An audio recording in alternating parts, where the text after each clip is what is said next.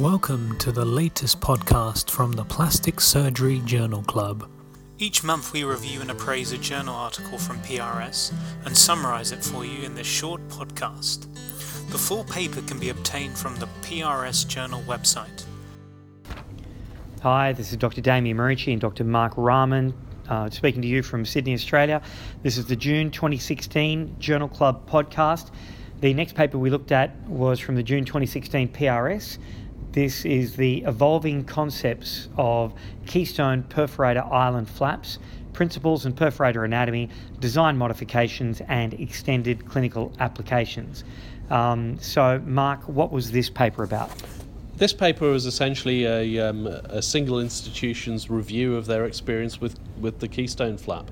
Um, it's a retrospective review where they looked at forty-two consecutive flaps in thirty-six patients, which they did over a three-year period.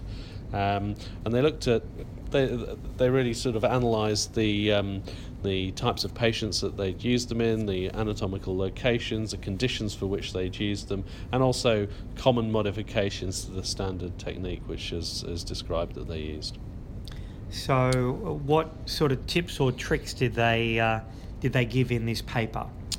Well, really, my, my take-home message from the paper was just um, how quite a versatile flap it was. I mean, you, you, you can see in their results that there's a wide spectrum of anatomical locations over which they use. They use them as single or bilateral keystones uh, in, in some cases, and use them for both um, uh, cancer reconstruction but also Uh, um, uh, non-cancer reconstruction as well. Um, they they describe um, a, a stepwise approach to um, the uh, key, the keystone flap in terms of how much of the underlying muscle fascia is released. Um, and Although it was interesting in the discussion paper by uh, Professor Curzon, he yes. he loves perforator flaps, and he just says he just goes straight down right around the fascia. Um, That's right, he always yeah, says he does is, them the same yep, way every time. Every time, straight yep, down yep. through fascia, um, uh, boldly going down and then uh, making it move, and uh, uh, he loves them. Yep. What concerns did, did people have about the paper? Um, uh, the paper, I mean, it's essentially a description of, of, of, a, of a single unit's in, um, experience. Um, some of their results, like looking at measures like length of hospital stay and complication rates, we wondered how Uh, meaningful those were given the vast sort of variety of reasons and locations they were used in.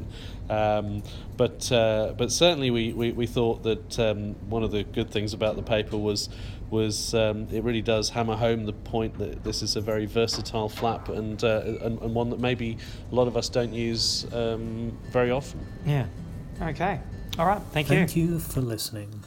For more of our podcasts, head to soundcloud dot com or subscribe to us on iTunes and search Plastic Surgery Journals. Remember to like us on Facebook and follow us on Twitter. Thanks also to the P R S Journal team for their ongoing support.